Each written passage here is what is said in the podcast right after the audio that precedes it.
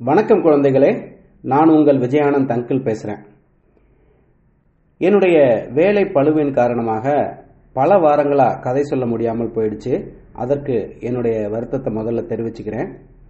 இன்னைக்கு நான் உங்களுக்கு ஒரு அருமையான கதையை சொல்லலாம்னு இருக்கேன். தொடர்ந்து தினமும் நாம் கதையின் மூலம் இணைந்தே இருப்பதற்கு கடவுள் அருள் புரிவாராக என்று வேண்டிக்கொண்டு இன்றைய கதைக்குள்ள போகலாம் வாங்க.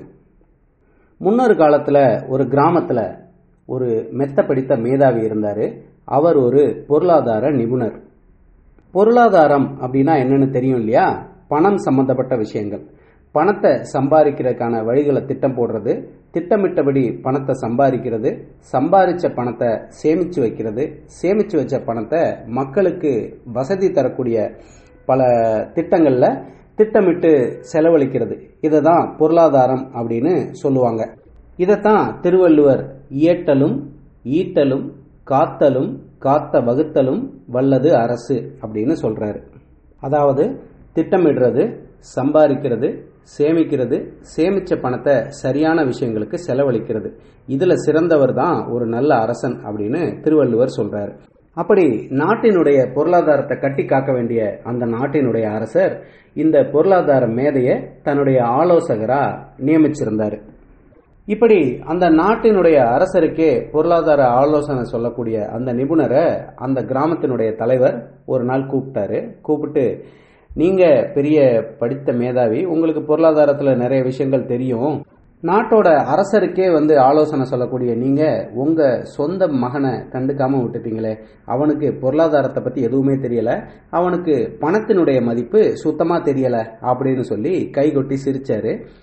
அவர் கூட இருந்த மற்ற கிராமத்து தலைவர்களும் சேர்ந்து கைகொட்டி சிரிச்சாங்க. இதை கேட்ட இந்த பொருளாதார நிபுணருக்கு கொஞ்சம் அதிர்ச்சி ஆயிடுச்சு.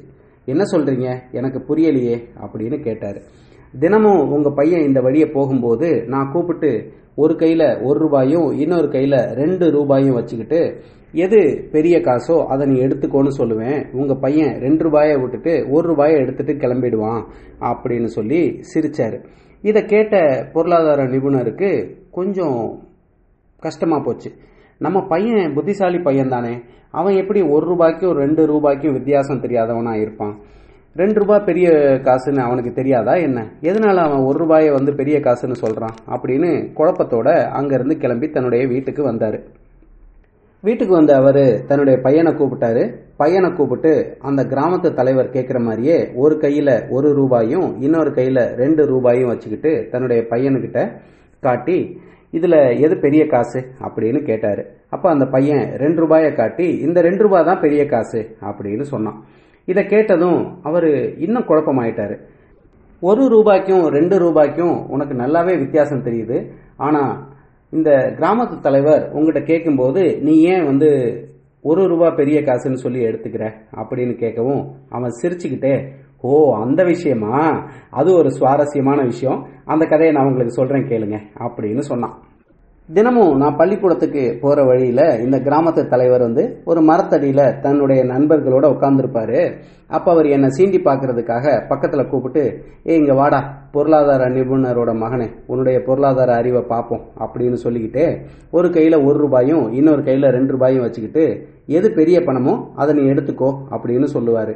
நான் ரெண்டு ரூபா தான் பெரிய பணம் அப்படின்னு தெரிஞ்சால் கூட ஒரு ரூபாயை எடுத்துக்கிட்டு அங்கேருந்து கிளம்பிடுவேன். உடனே அவங்களெல்லாம் கை கொட்டி சிரிப்பாங்க. எனக்கு அதை பற்றி கவலை கிடையாது. எனக்கு பணத்தோட மதிப்பு தெரியாது அப்படின்னு நினைக்கிற அவங்க தான் முட்டாள். தினமும் நான் அவங்ககிட்ட இருந்து ஒரு ரூபாய் சம்பாரிச்சுக்கிட்டு இருக்கேன் அப்படிங்கிறது அவங்களுக்கே தெரியல. என்றைக்கு அவங்க எதிர்பார்க்குற மாதிரி நான் சரியான பதிலை சொல்கிறேனோ அன்னைக்கு அவங்க என்கிட்ட கேட்குறத நிறுத்திடுவாங்க. அப்போது எனக்கும் ஒரு ரூபாய் கிடைக்கிறது நின்றும். அதனால தொடர்ந்து நான் தவறான பதிலை சொல்லி அவங்ககிட்ட இருந்து ஒரு ரூபாய் சம்பாரிச்சுக்கிட்டு இருக்கேன் அப்படிங்கிறது தான் உண்மை. அப்படின்னு குறும்பா சிரிச்சான். இப்படி நான் சம்பாதிக்கக்கூடிய பணத்தை என்ன பண்ணுறேன்னு தானே கேட்குறீங்க வாங்க காட்டுறேன் அப்படின்னு சொல்லி தன்னுடைய அறைக்கு கூட்டிக்கிட்டு போய் ஒரு உண்டியல் எடுத்து காமிச்சான். அந்த உண்டியலில் நிறைய காசு இருந்தது. இது வரைக்கும் நூற்றி இருபது ரூபா நான் இப்படி சேர்த்துட்டேன். இந்த பணத்தை ஒரு புனிதமான காரியத்துக்கு நான் செலவழிக்க போகிறேன் அப்படின்னு சொன்னான். அப்போ அவங்க அப்பா இன்னும் ஆச்சரியமாக அவனை பார்த்தாரு. அவன் சொன்னான் என்னுடைய நண்பன் சோமுவை பற்றி உங்களுக்கு தெரியும் இல்லையா? அவனுக்கு அப்பா கிடையாது அம்மா மட்டும்தான். அவங்க அம்மா கூலி வேலை பார்க்குறாங்க. அவங்களால தினமும் சாப்பாட்டுக்கே சரியாக சம்பாதிக்க முடியல. அந்த மாதிரி இருக்கும்போது வரக்கூடிய தீபாவளிக்கு புது துணிமணிகள் வாங்குறதுக்கும் சுவை மிகுந்த பலகாரங்கள் செஞ்சு கொடுக்கறதுக்கும் சோமுவோட அம்மாவுக்கு எங்கேருந்து பணம் கிடைக்கும்? அதனால் அவங்களுக்கு இந்த தீபாவளிக்கு இந்த பணத்தை அன்பளிப்பாக கொடுக்கறதா நான் முடிவு பண்ணியிருக்கேன் அப்படின்னு சொல்லி சிரிச்சான். இது எல்லாத்தையும் கேட்டுக்கிட்டு இருந்த அந்த பொருளாதார நிபுணர் தன்னுடைய பையனோட திறமையை மட்டும் இல்ல அவனுடைய நல்ல குணத்தையும் நினைச்சு ரொம்பவே சந்தோஷப்பட்டாரு. திருவள்ளுவர் சொன்ன மாதிரி இயட்டலும் ஈட்டலும் காத்தலும் காத்த வகுத்தலும் வல்லது அரசு. அதாவது திட்டமிடுறது சம்பாதிக்கிறது அந்த சம்பாதிச்ச பணத்தை சேமிச்சு வைக்கிறது அந்த சேமிச்ச பணத்தை சரியான வழியில செலவழிக்கிறது. இப்படி எல்லா குணங்களும் பொருந்திய இந்த பையனும் பிற்காலத்துல ஒரு அரசனா வருவானோ?